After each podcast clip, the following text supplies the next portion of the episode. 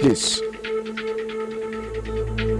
Dan Hotel Gajah Mada Medan 95.1 FM MNC Trijaya The Real News and Information. Pendengar Trijaya selamat sore dan selamat berjumpa Dalam program talk show Trijaya Bincang Radio edisi hari ini Selasa 11 Oktober 2022 Hasil kerjasama Radio MNC Trijaya MNC Play Koran Sindo dan iNews TV Pendengar Trijaya Universitas Terbuka. Melalui Pusat Pengelolaan Mahasiswa Luar Negeri Memberikan kesempatan dan kemudahan nih Kepada rekan-rekan pekerja migran Indonesia ya Ataupun orang Indonesia berada di luar negeri dan bekerja untuk bisa terus nih menempuh pendidikan. Nah, seperti apa? Ikuti terus perbincangan kami selama satu jam mendatang ya bersama saya Ami Maulidia dengan topik kita hari ini bekerja sambil kuliah di luar negeri Universitas Terbuka solusinya bersama narasumber yang sudah hadir. Saya sapa yang pertama Dr. Perdamaian Daulay SOSMSI selaku Kepala Pusat Pengelolaan Mahasiswa Luar Negeri Universitas Terbuka. Assalamualaikum Pak Dami. Saya panggil Pak Dami ya boleh ya? Ya, ya. Assalamualaikum. Mbak. Ya. Gimana kabarnya? Alhamdulillah. Alhamdulillah ini baru datang ya dari Jakarta ya. Kemarin sih. Kemarin ya baru datang. Selamat datang kembali di Kota Medan. Pulang ya, kampung kasih, ya. Ya. Pulang kampung. Ya, nah. Oke, baik. Selanjutnya uh, saya sapa Ibu Siti Rolija SAM HUM selaku Kepala Balai Pelayanan Perlindungan Pekerja Migran Indonesia Medan. Assalamualaikum Ibu, apa kabar? Gimana kabarnya hari ini? Kabar baik ya. Baik, dan mendengar Trijaya Anda bisa berinteraktif ya bersama kami di 4567266 atau SMS dan WhatsApp di 081361093928 dan kami saat ini juga sedang uh, live ya dan juga streaming di sosial media MNC Trijaya Medan. Dan Anda bisa mendengarkan siaran kami melalui Roof dan juga RCTI Plus ya di mana Anda bisa mendapatkannya download di Play Store dan juga di App Store tentunya. Saya ke Pak Dame dulu ini. Ini ngomongin soal universitas terbuka. Sebenarnya kita udah sering nih dengar universitas terbuka, tapi mungkin barangkali masih ada yang sedikit bingung nih. Seperti apa sih sebenarnya universitas terbuka ini dan sistem pembelajaran itu seperti apa? Ya, terima kasih, Mbak. Uh, universitas terbuka ini sebenarnya sama saja ya dengan perguruan tinggi yang lain. Uh, kita tujuannya adalah mencetak uh, kader-kader anak bangsa gitu ya Uh, mungkin kalau kami perkuliahannya uh, tidak perlu datang ke kampus mahasiswanya ya. Jadi mahasiswa bisa belajar di mana saja, kapan saja gitu. Karena uh, memang sejak berdiri ini universitas terbuka sudah di uh, dimodifikasi seperti itu ya oleh pemerintah. Jadi ada kata dua kata kuncinya. Jadi uh, di universitas terbuka yang pertama disebut dengan terbuka dan jarak jauh. Kalau yang disebut dengan terbuka itu berarti semua warga negara Indonesia tanpa terkecuali ya tanpa melihat usia uh, jenis kelamin apalagi gitu tempat tinggal lokasi itu berhak untuk kuliah di universitas terbuka. Hanya satu persyaratannya dia sudah memiliki ijazah SLTA. Artinya sudah lulus SMA termasuk yang paket C gitu. Kemudian uh, mahasiswa tidak perlu tes jadi hanya persyaratan itu saja sudah nanti bisa diterima sebagai mahasiswa di universitas terbuka. Nah, kemudian dari tadi jarak jauh ya. Kalau jarak jauh ini berarti tadi yang saya sampaikan mahasiswa tidak perlu datang ke kampus. Jadi mahasiswa nanti bisa belajar dengan uh, berbagai media yang sudah disiapkan oleh universitas terbuka. Paling tidak ada dua media ya. Jadi media yang uh, apa tercetak atau buku ya kalau kami sebut itu dengan namanya ba, apa bahan ajar atau modul. Kemudian ada juga nanti berbagai media yang berbasis teknologi. Uh, kalau sekarang ini setelah Covid kan banyak pembelajaran daring ya, pembelajaran online yeah, gitu. Yeah. Kalau kita ada tak ada Covid, uh, kita memang itulah model pembelajaran di universitas terbuka dengan uh, pembelajaran online. Oke, okay, ya, baik. Ini berarti dengan kata lain ya, selama kurang lebih dua tahun lebih ini seluruh universitas mengadaptasi UT ya, tiba-tiba jadi UT. Iya. Karena semuanya melakukan uh, pembelajaran jarak jauh. Sebenarnya UT memang itu dilakukan dari dulu ya. Dari dulu sebelum Covid juga memang kita pembelajarannya adalah secara daring. Oke, okay, baik. Jadi itulah tadi UT dan ini perlu kita tanya, ini UT ini Pak uh, perguruan tinggi negeri kan ya? Iya pasti, hmm. ini milik pemerintah milik gitu ya. pemerintah. ya. Kita adalah uh, perguruan tinggi negeri atau PTN yang ke-45. Hmm. Uh, tepatnya kita berdiri pada tahun 1984. Oke, okay, itu juga harus di-highlight ya bahwa ternyata UT ini memang perguruan tinggi negeri ya. Berarti kalau di uh, Sumatera Utara ini sama seperti USU, Unimed ya, dan juga Negeri eh, Islam Sumatera Utara ya, Iya, dan benar. ada UT yang eh, sistem pembelajarannya itu tadi eh, jarak jauh. Nah, tadi kan sudah disebutkan gitu ya kan Pak, bahwasannya UT ini memudahkan eh, pekerja migran Indonesia ataupun orang-orang yang eh, di Indone- eh, orang Indonesia di luar negeri yang sedang bekerja untuk bisa kembali melanjutkan pendidikan di Indonesia tentunya. Ini eh, sejak kapan nih UT punya program seperti ini? Ya, jadi kalau eh, pertanyaannya sejak kapan ya program eh, Universitas Terbuka ada di eh, luar negeri Luar mungkin negeri, gitu ya. Jadi eh, sebagaimana saya sebutkan tadi pada tahun 1984 itu it- UT didirikan itu eh, memang fokusnya pada masyarakat yang ada di Indonesia, warga negara yang ada di Indonesia. Terutama dulu mungkin guru-guru ya. Dulu kita tahu ya dulu guru SD itu kan lulusannya SPG gitu ya. Ah, tapi kan ada eh, apa namanya? eh, harus meningkatkan kompetensi. Jadi eh, harus ada apa D2 atau D3 dulu ya. Eh, kemudian sekarang sesuai undang-undang guru malah harus sarjana kan gitu. Ah, tetapi kita melihat ternyata aspirasi eh, masyarakat itu sangat eh, besar ya untuk kuliah di Universitas Terbuka, termasuk yang ada di warga negara Indonesia yang ada di luar negeri. Jadi sekitar tahun 2000-an ya, ah, itu baru kita membuka akses untuk eh, saudara-saudara kita yang bekerja di luar negeri untuk bisa ikut kuliah di Universitas Terbuka. Oke, nah untuk yang saat ini sedang aktif berkuliah, eh, rekan-rekan kita PMI atau pekerja migran Indonesia ada berapa nih di UT?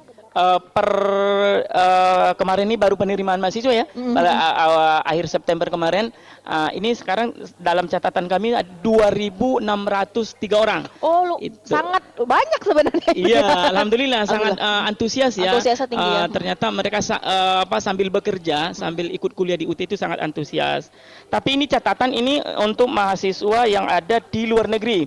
Kalau mahasiswa digabung dengan yang ada di dalam negeri, itu jumlah mahasiswa itu tuh em, eh, sekitar 412 ribu. Oke, baik. 412 ribu eh, ada di seluruh Indonesia dan yang tadi di luar negeri. Ya oke, kalau untuk yang di luar negeri tadi ada sekitar 2000 mahasiswa ya. Ya. Nah, untuk di UT sendiri saat ini rekan-rekan PMI paling banyak didominasi negara mana nih, Pak Dami? Eh, Iya, eh, ini memang kita lihat ya eh, di kantong-kantong eh, apa penempatan pekerja migran kita di luar negeri itu mayoritasnya kan ada di eh, Malaysia. Ah, nanti Bu dari BP 3MI nanti bisa lebih menjelaskan ya. Eh, dalam catatan kami memang itu paling banyak ada di Malaysia. Kemudian ada di eh, Hong Kong, ada di Taiwan, ada di Korea Selatan, di Jepang, bahkan sebenarnya juga ada di Eropa, di Belanda, di Amerika juga kita di Jerman pun ada. Dan termasuk di eh, apa negara-negara Arab Saudi ya, seperti di Mekah, di Madinah, di Jeddah, Riyadh, Qatar dan eh, negara-negara sekitarnya. gitu. Oke, baik. Jadi tidak hanya didominasi oleh PMI kita yang di Asia ya, tapi juga di Eropa tadi Iya, ya. ah. Berarti dengan kata lain rekan-rekan PMI yang berada di mana aja bisa berkuliah di UT ya, asal punya jaringan internet gitu ya. Bisa, iya. Asal punya jaringan internet. Oke, baik. Nah, kalau soal jurusan ini, ini apakah jurusan yang dipilih oleh rekan-rekan PMI ini sama dengan eh, jurusan yang mungkin eh, umum ya, yang ada di UT atau ada jurusan khusus yang hanya bisa dipilih? Sama, jadi sama saja dengan eh, Pak UT yang ada di Indonesia ya. Ah, nanti program-program studi juga ditawarkan untuk teman-teman yang ada di luar negeri. Eh, kalau mungkin di pertanyaannya mayoritas mana begitu Ah, ya? mayoritas mana yang Ah, dipilih? Ya kalau PMI itu eh, kita data menunjukkan itu ya eh, program studi manajemen begitu ya itu paling banyak dipilih. Kemudian eh, bahasa Inggris Mhm, karena program studi di UT itu ada eh, bahasa Inggrisnya bidang penerjemahan ya. Oke, Ah, translator ya. Iya, oh, baik, translator. baik, Mungkin baik. mereka berpikir ini penting ya. Mm, karena untuk prospek karir ke depannya Iya, ya, karena bela- bekerja di luar negeri ya. Iya. Oke, ah, siap. iya. Nah, kalau kita misalnya berbicara mengenai berkuliah S1 itu kan biasanya 8 semester atau 4 tahun. Apakah PMI yang juga nanti ngambil kuliah di UT sama nih? Sama eh, programnya, kurikulumnya ya, mak- maksudnya begitu ya, tetap eh, 8 semester atau empat tahun lah gitu ya. Ah, Sama aja berarti ya? sama aja Oke, dengan baik. perguruan tinggi lain sama aja. sama aja. Nah, ini apa sih sebenarnya Pak Dame alasan kenapa juga rekan-rekan PMI kita ini dituntut dan juga akhirnya UT juga menyerap itu untuk bisa terus melanjutkan pendidikan nih walaupun mungkin sudah bekerja. Eh, yang pertama, eh, pendidikan itu kan hak ya bagi setiap warga negara Indonesia begitu ya, Eh, termasuk ya saudara-saudara kita yang eh, bekerja di luar negeri gitu ya, ya mereka juga punya hak. Cuman karena memang eh, ada faktor eh, waktu begitu ya. Ya, sehingga mereka kan tidak bisa eh, seperti yang di Indonesia mungkin mudah untuk kuliah di perguruan tinggi lain ya. Eh, ya ini yang kita berikan akses itu hak mereka untuk memperoleh haknya. Eh, maka lahirlah eh, universitas terbuka. Uh, untuk menjembatani tadi eh, ketiadaan waktu mungkin faktor letak geografis kemudian eh, yang utama adalah faktor ekonomi Mm-mm, karena mungkin baru bisa kuliah setelah bekerja Iya, dulu begitu ya. Mungkin faktor ekonomi dulu, mungkin di Indonesia karena ekonomi orang tua mungkin ya. eh, saya yakin lah semua pasti ingin kuliah, tetapi karena eh, faktor ekonomi mungkin mereka menunda. Nah, saatnya sekarang nggak nggak meminta ke orang tua lagi. Mudah-mudahan eh, mereka sambil bekerja di luar negeri sudah ada penghasilan eh, untuk membiayai kuliah, mungkin sudah nggak ada masalah lagi. Sudah nggak ada Gitu. masalah itu juga alasannya Iya, ya. Itu alasannya yang kedua, alasannya kita menginginkan kompetensi pekerja migran ini harusnya semakin uh, tinggi, bertambah gitu ya. Uh, tidak seperti cerita-cerita dulu ya, uh, pulang tinggal nama kan. Jangan itu yang kita Banyak- harapkan iya, lagi kita ya. tidak harapkannya sehingga kita ingin uh, PMI kita ini punya uh, pendidikan supaya Kompetensi ya. kompetensinya. Jadi uh, kita kan selalu menyebut PMI ini adalah pahlawan devisa negara begitu ya. Begitu banyak uh, perjuangan mereka yang diberikan kepada kita. Bayangkan Mbak ya data itu menunjukkan 7% dari APBN kita itu diperoleh dari uh, devisa uh, itu negara kita ini adalah dari perjuangan PMI, PMI. Ya. Iya, ah, jadi ini sebenarnya bukan eh, apa namanya yang mudah ya itu ya. Jadi eh, saatnya lah kita juga memberikan penghargaan itu kepada mereka. Ah, kami karena kami di dunia pendidikan, ah, kami bisanya memberikan eh, ekspektasi, memberikan bantuan adalah lewat pendidikan. Dan kami berharap eh, dengan kompetensi yang ada lewat pendidikan, ketika mereka pulang ke Indonesia, mereka bisa eh, memanfaatkan eh, pendidikan mereka tersebut mungkin nanti mereka sudah eh, mendapat gelar sarjana ah, nanti bisa mereka manfaatkan untuk meningkatkan kompetensi di Indonesia. Syukur-syukur mereka eh, bisa melamar pekerjaan yang lebih baik lagi di Indonesia Ataupun di negara ataupun dia kalau mau nggak ya. mau pulang lagi ya tapi nanti dia adalah naik level gitu Ya, ya ah, jangan benar. selamanya menjadi PMI begitu ya Bu Iya. ya jadi eh, apa nanti bisa jadi pekerja internasional begitu ya untuk di jenjang negara. karir yang lebih baik juga berarti Iya, ya. Oke gitu. baik. Nah ini untuk mengakomodir ini semua tentu kan juga nggak mudah karena kan eh, PMI ini kan tentu banyak persyaratan apalagi juga kalau bekerja kan eh, jangan sampai juga mengganggu pekerjaan utama mereka ini dengan pihak mana saja nih UT bersinergi untuk ini nih. Iya, eh, untuk menyelenggarakan pendidikan jarak jauh seperti UT di luar negeri memang bukan hal yang mudah ya. Jadi kita harus eh, bermitra dengan berbagai apa departemen kementerian ya. Yang utama pertama kita eh, harus menjalin kemitraan dengan Kementerian Luar Negeri. Baik. Ya, karena bagaimanapun eh, ini adalah ujung tombak kami di eh, luar negeri eh, dengan eh, kedutaan di berbagai negara. Kemudian nanti di setiap eh, kota itu kan namanya ada KJRI, ada KRI ya. Eh, kemudian kalau di Taiwan itu namanya ada KDI. Jadi ini eh, hal yang penting yang utama supaya proses perkuliahannya eh, bisa terlayani dengan baik di negara tersebut. Kemudian selain itu kita juga bermitra dengan Kementerian Tenaga Kerja. Uh, kami sudah membuat apa MOU PKS juga dengan Kementerian Tenaga Kerja.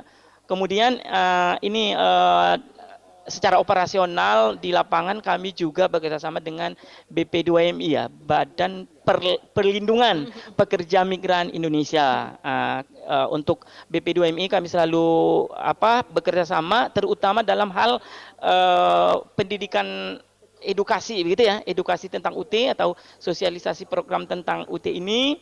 Ketiga di BP2MI ada kegiatan-kegiatan pra pemberangkatan namanya. Eh, kami nanti hadir di sana untuk memberikan edukasi tambahan eh, selain yang sudah disiapkan oleh BP2MI tentang materi-materinya, kami nanti menyedi- eh, apa, menyampaikan materi tentang eh, bagaimana caranya kuliah di UT gitu, Ah, tips-tipsnya bagaimana begitu supaya mereka bisa sukses gitu ya sambil bekerja, sambil kuliah di universitas terbuka dari luar negeri. gitu. Baik, jadi itu ya. Nah, pendengar Trijaya, Anda kami undang berinteraktif ya bersama kami di 4567266 atau SMS dan WhatsApp di 08136110939228. Saya saatnya beralih ke Ibu Rolijah ini. Ibu, seperti apa ini tanggapan dari BP2MI sendiri terhadap program pendidikan yang uh, UT berikan ya untuk rekan-rekan PMI kita nih yang tadi katanya untuk bisa terus uh, uh, pendidikan adalah hak ya dan melanjutkan karir juga yang lebih baik. Seperti apa, Ibu?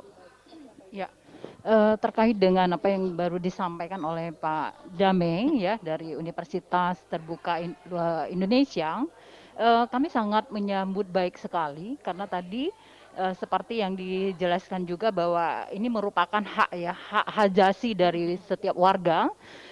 Di antaranya juga pekerja migran Indonesia. Kemudian dari hak eh, konstitusi ini tadi yang diberikan kepada setiap warga, eh, kemudian juga eh, melalui pembentukan undang-undang khusus eh, pelindungan pekerja migran Indonesia di, di situ juga diakomodir eh, untuk eh, apa namanya eh, pemberian hak yang lebih lagi kepada pekerja migran Indonesia. Eh, mereka eh, diberikan akses ya eh, untuk meningkatkan kapasitas diri mereka. Dalam hal ini adalah penyiapan kompetensi di mana dari Undang-Undang 18 tahun 2017 tentang pelindungan pekerja migran Indonesia eh, bahwa tidak ada lagi pembedaan antara pekerja di dalam negeri maupun di luar negeri. Ini penyetaraan. Mereka Oke, punya baik, hak- ada bedanya hak ya? yang sama, Yang sama, oke, untuk baik. memperoleh akses. Eh, di dalam negeri eh, termasuk pekerja-pekerja yang bekerja dalam negeri kan mereka bisa bekerja sambil menimba ilmu. Demikian juga dengan pekerja migran Indonesia. Jadi mereka eh, punya hak untuk itu dan negara juga wajib untuk memfasilitasi untuk eh, penyediaan dan akses tentunya akses ya untuk mereka semudah-mudahnya dapat menimba ilmu. Kemudian juga yang didapat adalah tentunya peningkatan kompetensi eh, kompetensi diri mereka eh, untuk siap kerja tentunya. Eh, sebagaimana yang diamanahkan dari Undang-Undang Pelindungan Pekerja Migran Indonesia ini adalah eh, ada perubahan yang signifikan dari undang-undang ini adalah bahwa penekanan bahwa pekerja migran Indonesia yang bekerja ke luar negeri itu clear dengan kompetennya. Artinya siap kerja. Nah, dengan kompeten ini mereka nanti akan menaikkan dari tingkat taraf gaji, kemudian juga fasilitas ya, sarana prasarana sebagai pekerja. Nah, ini nanti eh, sangat eh, tentunya mendukung, mendorong penghargaan kepada PMI kita sendiri ya. Mereka di luar negeri dihargai dengan kompetensinya itu tadi. Karena selama ini ya eh, sebelumnya sebelumnya itu kan banyak persoalan permasalahan eh, yang berakar dari sebenarnya dari kompetensi, Kompetensi dari ya, heeh. pekerja migran Indonesia kita yang Iya, rendah iya, iya, minim. benar, benar, benar. Nah untuk itu pemerintah melalui UT ini kami sangat berterima kasih sekali ya dengan program yang memudahkan akses yang seluas-luasnya ya Pak eh, untuk bisa dijangkau oleh para pekerja migran Indonesia. Oke. yang kami anggap ter- eh, terbilang murah ya Pak ya. Murah Saya kaget tadi waktu dengar biayanya sebenarnya. Murah. ya, ya, kami sangat apresiasi dan justru kami ikut mendorong, mensupport eh, para pekerja migran ini untuk eh, dapat eh, memanfaatkan itu tadi akses fasilitas yang ada Iya, dari karena- Universitas Terbuka Mm-mm. Indonesia. Kalau kita lihat ke belakang memang kejadian-kejadian dulu teman-teman kita yang PMI seperti yang juga sudah disinggung sama Pak Dame tadi pulang tinggal nama itu sebenarnya sangat menyakitkan sebenarnya sama kita tapi memang tidak bisa dipungkiri barangkali juga karena lemahnya dan kurangnya kompetensi barangkali ya Ibu ya. salah satunya. Heeh, salah satu faktor yang terjadi faktor ya. yang, ya, Oke masalah. baik. Nah Ibu ini berarti kan sangat menyambut baik ya eh, program yang UT sampaikan hari ini ya mengenai eh, teman-teman PMI ini bisa berkuliah lagi pada saat bekerja. Nah dukungan seperti apa saja nih yang saat ini dilakukan BP2MI khususnya di Medan sendiri nih untuk bisa terus menggaungkan ini juga. Eh, salah satu dukungan yang lebih eh, nyata dan jelas itu adalah diakomodir di dalam Undang-Undang 18 Oke. tahun 2017 tentang pelindungan pekerja migran Indonesia. Baik. Di situ ada akses ya Pak, akses eh, fasilitas pendidikan dan pelatihan bagi pekerja migran Yang Indonesia. pertama sudah tertulis di undang-undang ya. Ya, Baik, baik. Keduanya dari sisi operasionalnya, ya tentu kami membuka lebar tangan kami untuk menyambut ya Pak ya, eh, kapan pun dari tim eh, Universitas Terbuka untuk mensosialisasikan program UT ini kami eh, kasih akses yang seluas-luasnya, termasuk seperti ini. Dan kami karena memang eh, ada kepentingan yang sama ya di situ ya Pak ya eh, agar pekerja migran kita ini memang dihargai dari kompetensinya seperti itu. Jadi mereka handalan gitu. Kita bangga dengan mereka ya Pak ya. Eh, dengan level apa pun pekerjaan mereka di luar negeri, tapi kalau mereka kompeten, pasti mereka akan dihargai dengan itu ya jasanya itu sesuai dengan apa yang mereka berikan kepada user, pengguna ataupun majikan mereka ketika bekerja. Oke, baik. Nah, Ibu tadi Pak Dami bilang kurang lebih ada 2000 2000 PMI kita yang saat ini menjadi mahasiswa aktif di UT. Dari 2000 itu berapa pers- persen ini sebenarnya dari total jumlah PMI kita yang mungkin sudah mulai berkuliah ini, Ibu? Nah, untuk masih ya. Sebenarnya begini, mungkin ada loss ini ya Pak ya. Kalau saya tadi eh, saya mewawancarai dari eh, PMI yang eh, m- sedang mendapatkan pelayanan orientasi pra pemberangkatan, itu saya bertanya ya gitu ya bagi mereka yang mantan bekerja di luar negeri, saya tanyakan eh, terkait dengan informasi teman-teman Anda yang Anda tahu bekerja, eh, bekerja sambil kuliah di Malaysia, eh, Malaysia ya di luar negeri, itu seberapa banyak ya? Eh, kalau setahu saya Bu, lumayan banyak loh Bu katanya. Itu warga Sumut, iya Bu katanya. Oke, Nah, memang kami los ya Pak. Mungkin kami akan mungkin dengan sinergi dengan UT akan menginventarisir karena ini bisa nilai jual ya Pak ya bagi memotivasi eh, mereka-mereka nanti yang calon-calon PM ini nanti kerja sambil kuliah begitu Iya. seperti itu. Eh, jadi itu yang kami dapatkan karena kami nggak punya data. Akhirnya saya langsung minta respon dari pendapat mereka sendiri gitu. Lumayan ba- banyak bu katanya. Karena dari satu asrama saya aja katanya itu ada beberapa yang kuliah gitu ya dari warga Sumatera Utara gitu. Oke. Katanya seperti itu. Berarti ini juga kabar yang menggembirakan ya bahwa teman-teman PMI kita juga semakin aware ya terhadap Iya. melanjutkan pendidikan untuk meningkatkan kompetensi. Jadi kalau semisalnya bahasanya dulu kalau kerja ya cuma tinggal kerja, kalau sekarang kalau kerja udah bisa nego gaji karena udah punya kompetensi ya. Betul, ya. Jadi istilahnya begini, eh, Mbak. Mereka pulang bawa ini ya apa? eh, devisa ya. Eh, sukses kemudian sekalian juga bawa ijazah ya, Iya. ijazah. Ijazah dan Sarjana juga gitu. dan juga kompetensi tadi ya. Oke, iya. baik. Ini obrolan kita seru, tapi saya mau bacain dulu eh, pertanyaan yang sudah masuk. Eh, kita udah mulai banyak ini ya. Saya pilih dulu. Saya pilih dulu. Dari Darwis di Sunggal Kanan, sore Trijaya. Selamat sore Pak Darwis. Bila saya mau kuliah di UT, apa saja sih syarat-syaratnya? Dan bila saya bekerja, apakah tetap bisa berkuliah? Serta bila saya belum bekerja, apakah UT bisa menjamin pekerjaan bila saya sudah tamat dari UT? Ini mungkin UT secara keseluruhan ya. Iya. Mungkin boleh jawab sedikit singkat Pak. Oke, Pak Mas Darwin tadi Darwis ya. Iya, Bang Darwin ya dari mana tadi? Sunggal Kanan. Sunggal ya. Jadi eh, kuliah di UT itu eh, gampang sekali ya. Persyaratannya hanya ada dua. Yang pertama eh, harus memiliki ijazah SLTA atau yang sederajat termasuk paket C begitu ya. Kemudian memiliki KTP. Eh, apakah ada tesnya? Tidak ada. Jadi udah memenuhi persyaratan yang dua itu, nanti sudah langsung diterima sebagai mahasiswa Universitas Terbuka.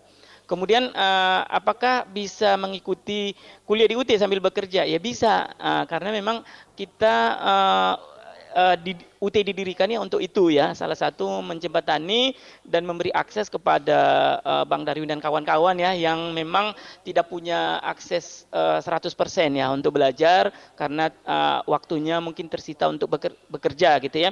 Maka program kita adalah namanya program bekerja sambil kuliah kan di Universitas Terbuka ya.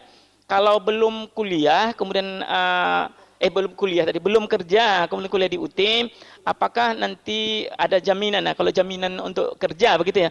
Kalau menjamin sih eh, saya pikir universitas sebesar perguruan tinggi negeri di mana pun tak ada mungkin ya yang bisa menjamin. Tapi mengupayakan membantu menya- apa memberikan eh, apa mitra-mitra kerja eh, kami eh, juga ada. Di Universitas Terbuka juga ada Uh, kemudian ditambah kalau di UT itu lebih ininya karena 90% itu mahasiswanya adalah sudah bekerja. Uh, ketika ada mahasiswa yang belum punya kerja, dia kan berkenalan tuh sesama mahasiswa relasi dia. ya, Jadi nah, sama itu tambah relasi ta- tambah ya tambah seniornya atau juniornya yang sudah bekerja di Bekerja. perusahaan mana begitu ya. Ah, mungkin ini adalah salah satu relasi yang bisa digunakan oleh teman-teman mahasiswa untuk nanti eh, ke- ketika lulus bisa dimanfaatkan untuk mencari kerja. Oke, begitu. baik. Oke, ada penelpon yang masuk kita akan angkat. Halo, selamat sore. sore dengan Pak Ganda ya. dengan revitalisasi Taman Mini. Baik, terima Baik, silakan Pak Ganda. Bapak Ibu ya dari Universitas Terbuka ya. Ini kelebihan dari Universitas Terbuka ini apa? Yang belajarnya itu yang jam berapa aja? Terima kasih ya, Ibu Apakah Sri. ada kerjasama dengan pihak sekolah dari luar negeri ada pendengar Trijaya Dan juga Holik. Pak bagi yang pulang mampu apakah ada bisa mendapatkan informasi Jalan Cinere Raya beasiswa kaget kira-kira? itu aja terima kasih sebelumnya. Oke, baik. Pertanyaan dari Pak Ganda tadi ya di Membonjol tadi. Ini mengenai soal apakah ada nih beasiswa juga di UT dan kelebihannya apa sih kuliah di UT ini? Ya, baik. Yang pertama, yang kedua dulu kali ya eh, kelebihannya ya. Kelebihan di UT itu pertama adalah fleksibilitasnya ya. Fleksibilitas. Jadi teman-teman mahasiswa eh, bisa tadi memanfaatkan waktu sambil bekerja sambil eh, kuliah di Universitas Terbuka. Kemudian kelebihannya yang yang tadi yang eh, sempat tadi Mbak singgung yang belum saya sebutkan ya. Jadi SPP-nya jadi sangat murah ya di UT itu. Kalau kita bagi dua ininya ya apa nama sistem pembayarannya ada yang nanti sistem paket.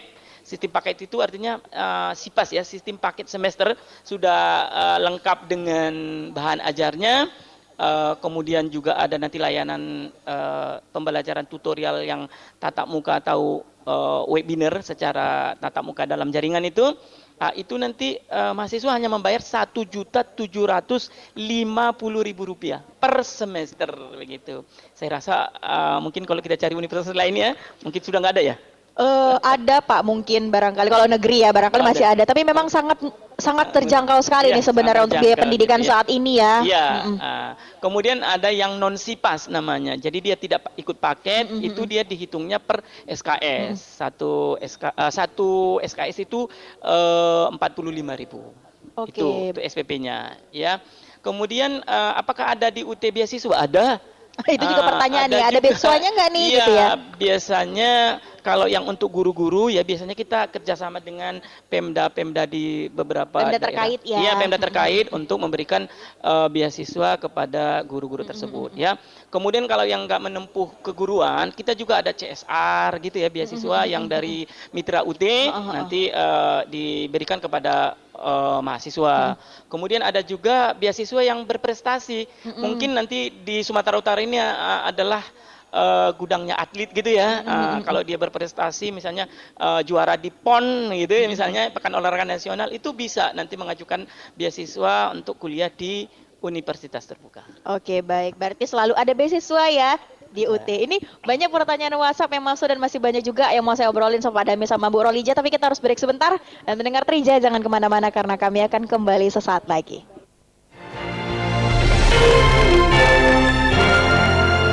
Swiss Bell Inn Hotel Gajah Mada Medan. Hotel yang terletak di jantung kota Medan memudahkan akses Anda ke mana saja. Dengan pelayanan yang ramah dan prima, menjadikan Anda sangat teristimewa.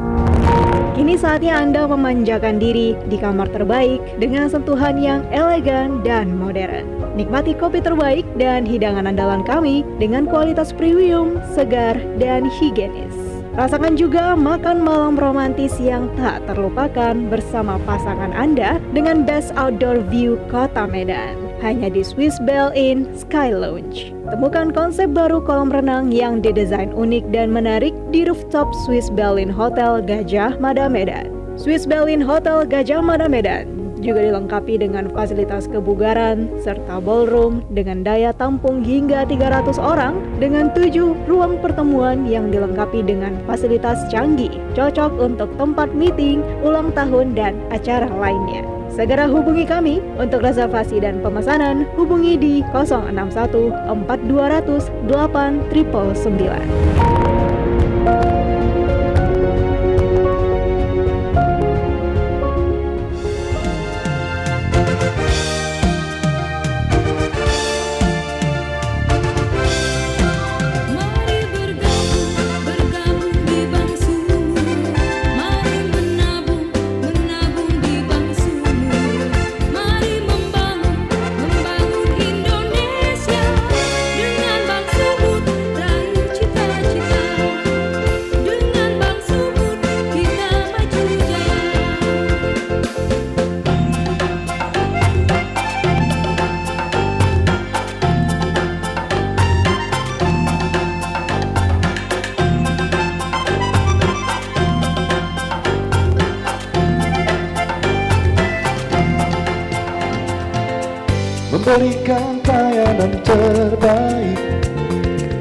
Bagi setiap para nasabah tampilkan wujudmu baru lahirkan cita baru Bank Sumut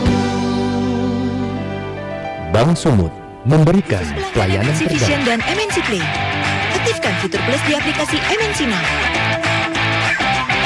Cukup pilih tombol connect di aplikasi untuk bisa nonton lebih dari 80 channel favoritmu di mana pun dan kapan pun. Gratis selamanya.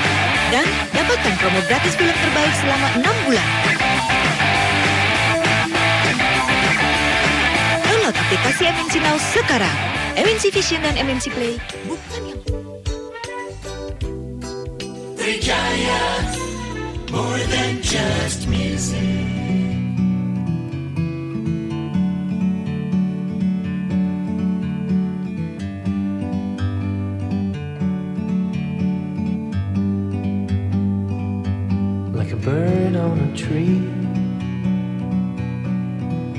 I'm just sitting here. I got time, it's clear to see. From up here, the world seems small. We can sit together. It's so beautiful,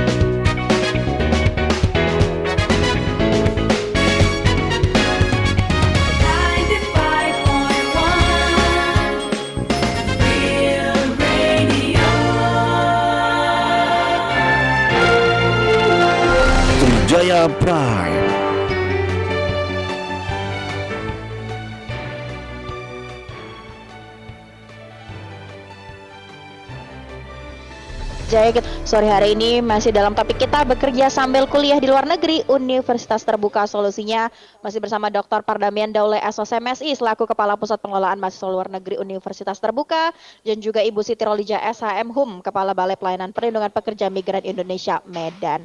Saya ke Ibu Rolija dulu ini. Ini kan eh, dengan diharapkannya rekan-rekan PMI kita kuliah sambil bekerja adalah meningkatkan kompetensi dan juga soft skill mereka tentunya. Dan tentu kan kita harus mengevaluasi outputnya. Ini apakah memang benar-benar terasa ini peningkatan kualitas dari SDM kita atau eh, PMI kita ini yang di luar negeri, Ibu? Ya tentunya terasa ya pasti Eh, istilahnya kan eh, dia menimba ilmu, menuntut ilmu, kemudian ada yang perubahan yang dia dapatkan ya dari tidak tahu menjadi tahu, kemudian da- eh, dari belum kompeten semi kompeten menjadi eh, maksimal kompetensinya ya. Nah ini bagi mereka yang bekerja di luar negeri. Jadi eh, mereka juga dimungkinkan untuk melanjutkan eh, bekerja ya Pak ya, di, di di negara tersebut ya. Eh, katakanlah seperti eh, Jerman ya Pak ya mungkin nanti bisa ke depannya ditindaklanjuti. Eh, Jerman sendiri itu me- memberikan keleluasaan bagi warga negara pendatang yang di, bekerja di negara tersebut eh, jika memiliki kompetensi yang dap- eh, standar dengan warga setempat itu seumur hidup bisa menetap di, di Jerman. Oke, baik, ya dia baik. bisa memperpanjang tanpa misalnya kontraknya itu dibatasin, Mm-hmm. tetapi dia bisa tinggal se seininya dia, istilahnya Semaunya sesukanya dia, dia, ha, ya, ha, ha. semaunya dia gitu. Kemudian dia juga dapat eh, membawa keluarganya ya apabila dia tadi udah me- menempati posisi-posisi yang tenaga profesional. Nah ini ini kita harapan kita ke depannya ini, ini seperti inilah para pekerja migran Indonesia eh, dia bisa leluasa memilih bekerja di berbagai negara-negara maju dengan eh, itu tadi dengan apa namanya eh, kompeten dia tadi yang disiapkan ya apakah itu melalui UT Universitas Terbuka maupun dia sendiri mungkin bisa memilih universitas-universitas lainnya di negara tersebut gitu. Dengan eh, dia mem- apa meng- membiayai ya dari hasil ya dia bekerja tersebut. Jadi positif seperti itu ya. Nah ini eh, karena memang dari beberapa PMI itu ada juga yang memang hasil penghasilannya itu memang privasi buat dia individu. Karena mungkin eh, kategori ekonomi keluarganya eh, sudah ini ya mem- mem- istilahnya melepas ya. Silakan eh, misalnya biaya atau penghasilan yang kamu dapatkan itu untuk eh, ini untuk memenuhi kebutuhan hidupmu dan masa depanmu ada seperti itu jadi Oke. tidak mulu juga harus mereka itu membiayai keluarga gitu Iya, memang baik. sebagian besar ya ya pak ya mereka memang membantu kehidupan ekonomi keluarga tetapi baik. sebagiannya tidak Oke. Ya. Saya mau tanya ke Pak Dame nih selaku yang memang mengelola dari uh, UT juga. Eh, mungkin ada te- apa ya testimoni dari Oh. para alumni barangkali yang tadi kan memang tujuannya peningkatan SDM. Nah, Iya. seperti apa ini, Pak? Iya, eh, alhamdulillah ya kita eh, evaluasi begitu ya. Eh, kemudian alumni-alumni eh, pekerja migran yang bekerja sambil kuliah di Universitas Terbuka ketika pulang ke Indonesia itu memang ada peningkatan eh, kompetensi dan bukan hanya peningkatan kompetensi tetapi eh, pekerjaan yang per- mereka peroleh di Indonesia alhamdulillah memang signifikan begitu ya. Ini ada beberapa contoh misalnya eh, ada alumni kita eh, Mas Hendri Setiawan dulu dia ini eh, PMI eh, pekerja migran di Korea Selatan. Dia bekerja sambil kuliah eh, selama empat tahun. Kemudian dia pulang ke Indonesia, dia sudah membawa gelar sarjana. Kebetulan pada saat itu dia eh, ada tes CPNS begitu ya. Kemudian dia eh, mengikuti tes CPNS. Ternyata tidak kalah bersaing dengan perguruan tinggi lain dan alhamdulillah Mas Hendri Setiawan ini adalah sekarang menjadi pegawai negeri sipil. Uh, bukan lagi PMI ya, tapi dia sekarang udah pegawai negeri uh, sipil. Uh, kemudian kalau yang di luar negeri yang tidak mau pulang, kalaupun dia sudah uh, sarjana seperti yang disampaikan oleh ibu tadi, uh, ada juga di Korea Selatan. Uh, itu sekarang dia nggak mau pulang lagi ke Indonesia karena dia sudah diterima sebagai uh, pekerja yang setara dengan pekerja di Korea. Uh, mungkin dari seleri pun uh, dia udah bukan uh, upah pekerja migran lagi, tapi udah upah uh, kelas internasional ya, sehingga uh, dia tidak akan mau pulang lagi mungkin ya ke Indonesia. Kemudian ini Mbak, uh, kita kemarin berdiskusi dengan Atikbud di Jepang dan uh, duta besar di Jepang itu uh, di sana namanya pekerja magang ya. Pekerja magang itu sekitar 40 eh, ribu lebih ya yang ada di Jepang itu. Eh, kemudian eh, di Jepang ada permintaan untuk menjadi tenaga pekerja internasional seperti itu yang di seperti yang di Korea. Tetapi kita pekerja migran kita di sana tidak mampu mengikuti eh, apa permintaan dari pe- pemerintah Jepang. Pemerintah Jepang? Kenapa? Karena satunya itu mereka belum memiliki eh, ijazah sarjana. Karena persyaratan utamanya adalah sarjana. Jadi kami eh, ke depan itu kita ingin eh, menyampaikan kepada saudara-saudara kita sebagai pekerja migran di sana, ayo sambil kuliah, sambil bekerja di sana, nanti eh, apa namanya tawaran dari pemerintah Jepang untuk pekerja bukan pekerja magang lagi, eh, tetapi eh, setara nanti dengan pekerja internasional yang ada di Jepang Uh, ini yang kita harapkan dan dan kita sangat uh, disambut gembi uh, apa apresiasi uh, dari Atikbud juga uh, dubes di uh, Jepang ya. Hmm. Uh, Mudah-mudahan nanti uh, ini mahasiswa kita yang ada di Jepang ini uh, setelah lulus kita bisa arahkan untuk mengikuti tes uh, apa uh, penerimaan pegawai uh, internasional ya yang di Yang di Jepang, setara yang di Jepang sehingga mereka kalaupun mau pulang nanti ke Indonesia dia pulangnya itu bukan karena habis kontrak gitu ya Tapi jalan-jalan pulang kampung Jadi ya. rekreasi. Habisin duit yang bisa dicari iya, ya. ngabisin uangnya yang diperoleh di sana dan dia nanti udah bebas aja ke Jepang lagi atau ke Korea tadi ya. Jadi jalan-jalan ke Danau Toba itu ya. Nah, itu jadi untuk Iya. berekreasi. Baik, Iya. nah ini kalau eh, di UT saat ini untuk yang rekan-rekan PMI ini berarti masih sistem eh, perkuliahan dengan kurikulum nasional ya, Pak Iya, nasional. Pak Dame. Apakah akan ada mungkin karena untuk nanti teman-teman PMI juga kan eh, diperuntukkan untuk bisa bekerja lebih baik lagi di internasional, apakah barangkali akan ada perbaikan atau peningkatan kurikulum menjadi kurikulum internasional? Iya, eh, ini eh, sedang dalam eh, pemikiran kita ya, Oke. sedang apa persiapan. eh, namun itu kan perlu eh, apa ya waktu Oh, yang lama ya.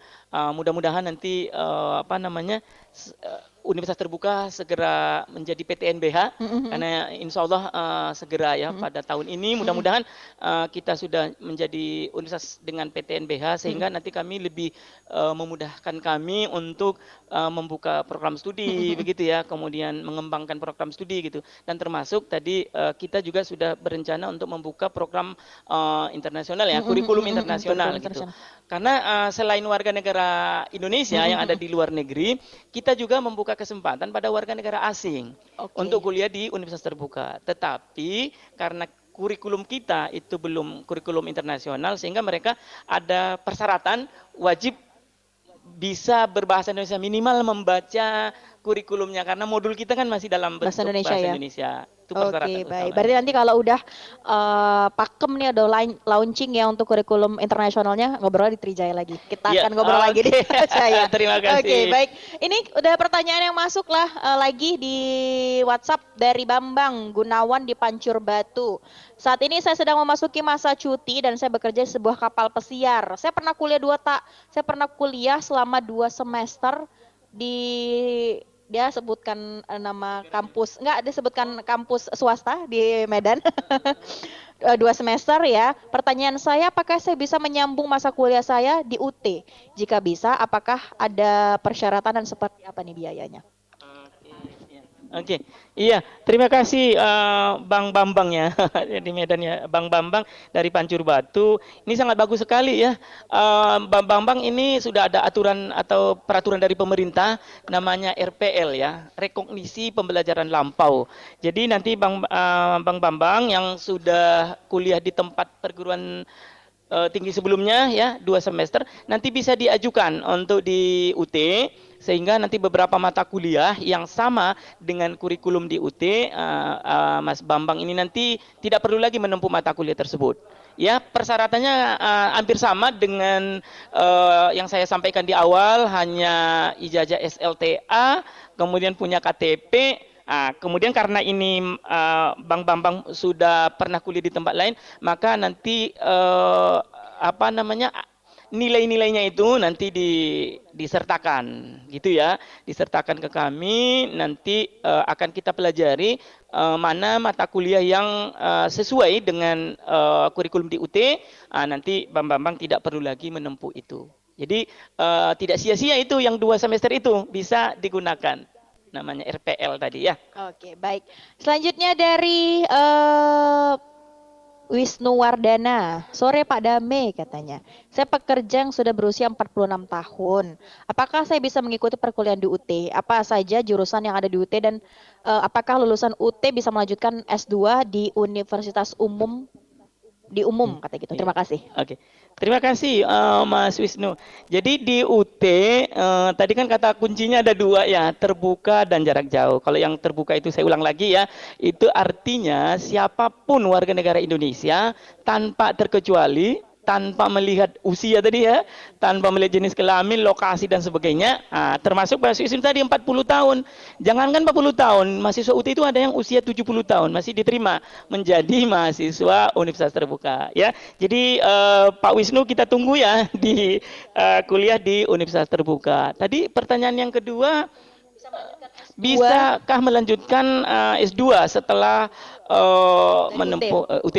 Bisa, sangat bisa sekali. Bahkan Pak Wisnu saya eh, pe- apa memberikan contoh ya. Sekarang ada eh, Pak Hanif namanya, Profesor Hanif itu adalah lulusan eh, Universitas Terbuka. Jadi sekarang bisa jadi profesor. Artinya dia eh, sudah kuliah di perguruan tinggi yang umum. Uh, S1-nya adalah di Universitas Terbuka, kemudian S2-nya di UI dan S3-nya di UI ya, di UI juga. Ah, sekarang adalah guru besar di Universitas Terbuka. Ah, kemudian kalau Pak Wisnu eh, pernah dengar namanya Pak Wiranto, itu adalah alumni Universitas Terbuka. Kemudian Ibu eh, apa istrinya Pak SBY Bu Ani. Bu Aini, Bu Bu Ani itu juga adalah alumni Universitas Terbuka S2 juga. Dia eh, memilihnya di Universitas Terbuka, ya.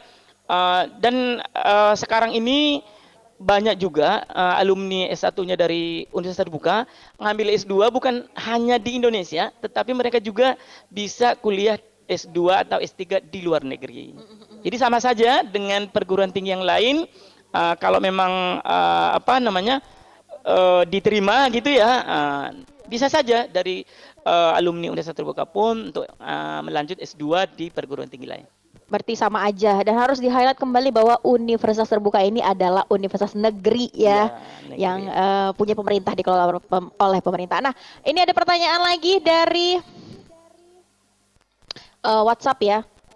Eh, bagaimana nih cara mengatasi pembelajaran dengan perbedaan waktu yang terpaut cukup jauh, misalnya antara Amerika dan Indonesia atau pekerja yang ada di luar negeri tapi punya waktu luang setelah bekerja di atas jam 11 malam waktu Indonesia. Oh gitu. Ya, ini Iya. biasanya jadi problem juga nih kan.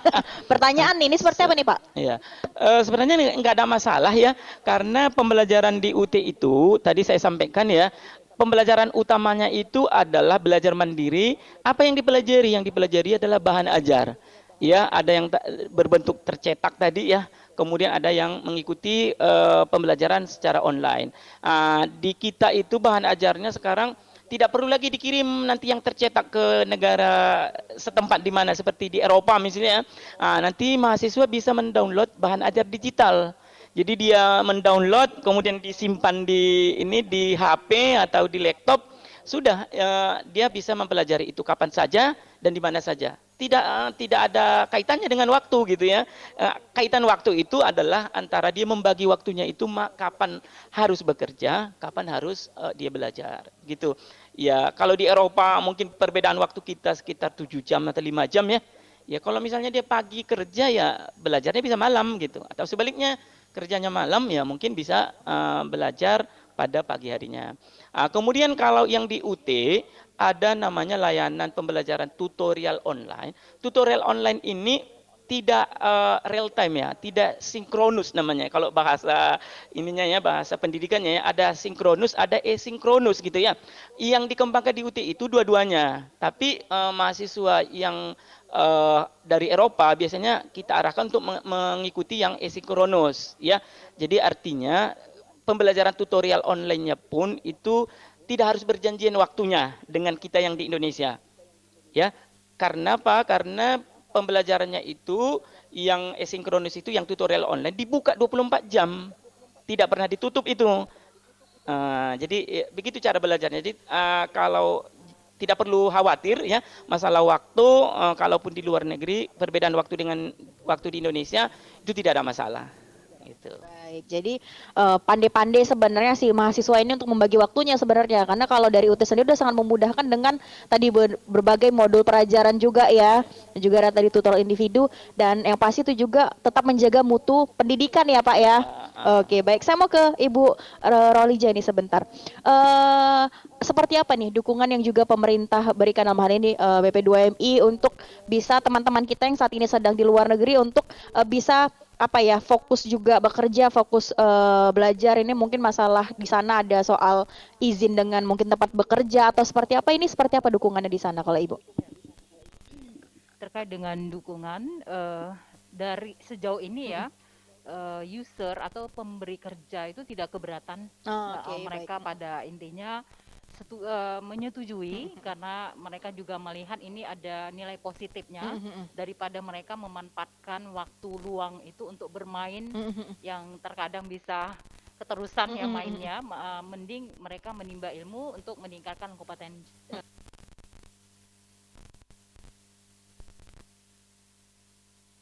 terhadap cara dia bertindak seperti itu ya mengambil sikap gitu itu eh, tentunya hal inilah yang dipandang oleh pihak pemberi kerja atau user itu mereka eh, umumnya setuju. Nah, jadi tidak ada larangan eh, di samping itu juga ini kan mengacu kepada ini ya hak hak asasi ya. Jadi saya rasa di luar negeri sana mereka eh, menanamkan yang namanya pelindungan hak asasi manusia salah satunya adalah untuk mendapatkan pendidikan gitu jadi tidak ada untuk masa sekarang itu pelarangan bagi warga untuk eh, menimba ilmu ya pengetahuan dan wawasan Oke gitu baik, Ya. berarti aman semuanya Aman, ya, ya. terkendali terakomodir dengan baik. Oke baik kita harus break lagi dan mendengar Rija jangan ke mana-mana karena kami akan kembali sesaat lagi.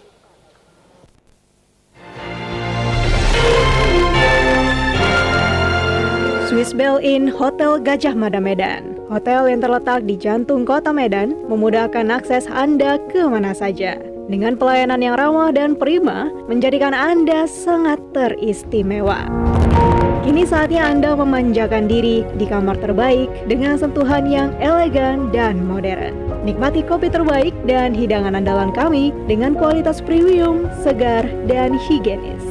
Rasakan juga makan malam romantis yang tak terlupakan bersama pasangan Anda dengan best outdoor view kota Medan. Hanya di Swiss Bell Inn Sky Lounge. Temukan konsep baru kolam renang yang didesain unik dan menarik di rooftop Swiss Bell Inn Hotel Gajah Mada Medan.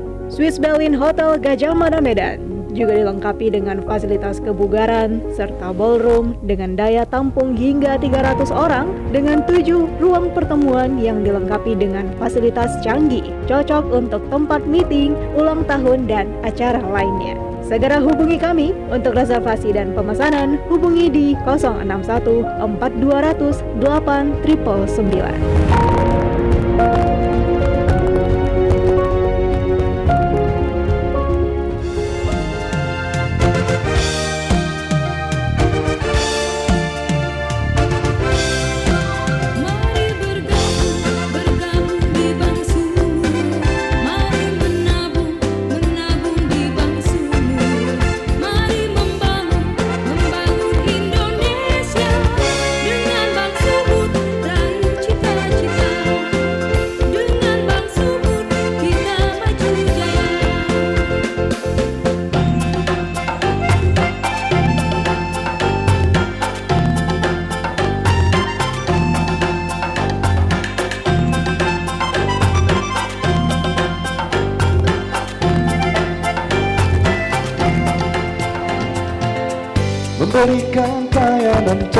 Terbaik bagi setiap para nasabah tampilkan wujud membangun. Lahirkan cita baru Bank Sumut memberikan pelayanan terbaik.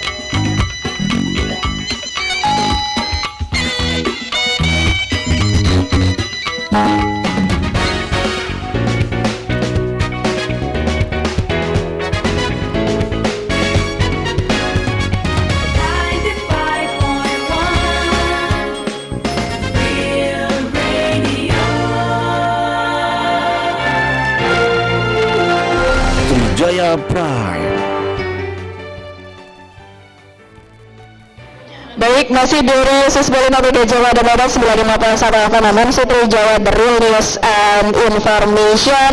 Mendengar Trijaya masih di Trijaya Bicara sore hari ini. Bersama saya juga ada Bapak Damil dan juga Ibu Siti Rolijah Ini kita udah di penghujung sebenarnya. Masih banyak ini pertanyaan apalagi WhatsApp saya ini terbombardir ya ini. Tapi nanti eh, karena waktu kita nggak sempat nanti tetap pertanyaan pendengar Trijaya akan kami sampaikan.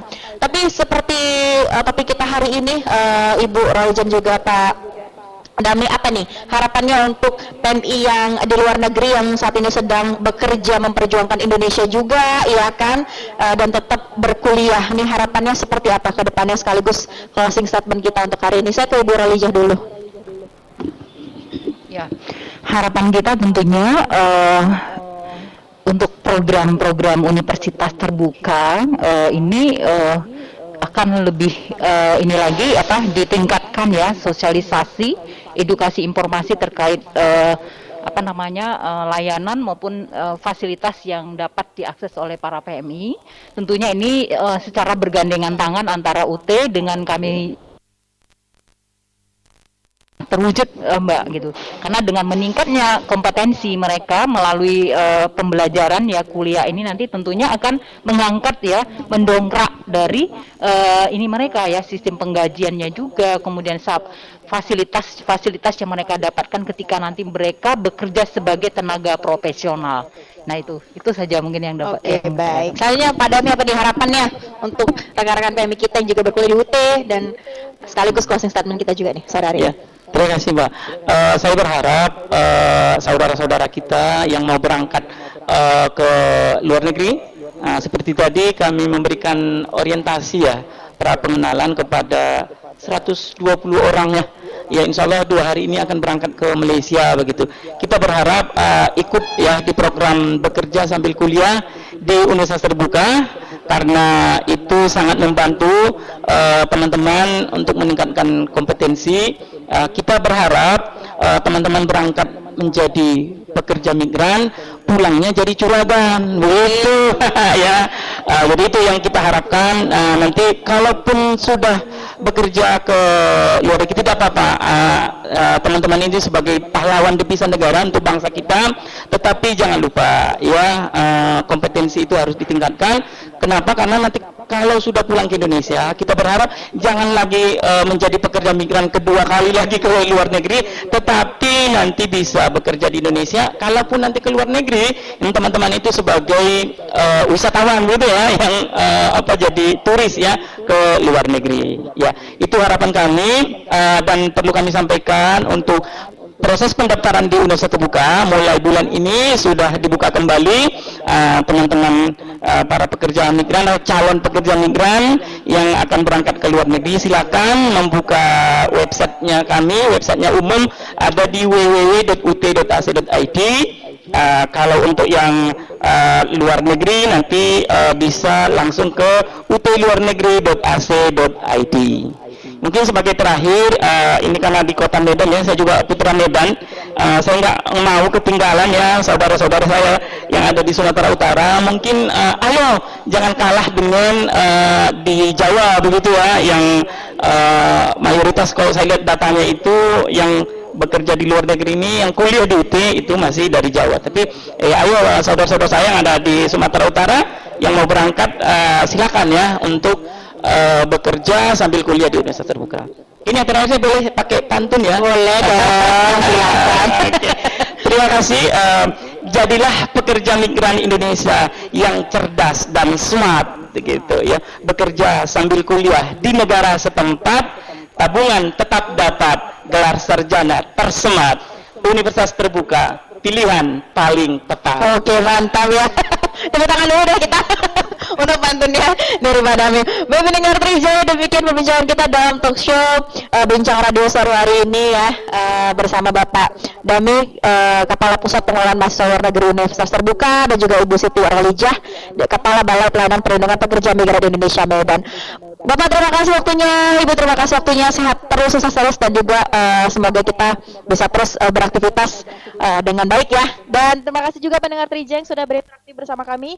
Eh, mohon maaf jika ada pertanyaan Anda yang tidak sempat kami tanyakan tapi akan saya sampaikan nanti ke eh, narasumber saya tentunya atas pertanyaan-pertanyaan Anda. Baik, dari Swiss Berlin Hotel Gajah Mada Medan 95.1 saya Ami Maulid ya, produser acara Roni Siregar, pemandu teknis ada Agus Setiawan, Hari Handoyo, dan juga Edi Susanto pamit undur diri. Sampai jumpa dalam Trija Bincang Radio episode mendatang.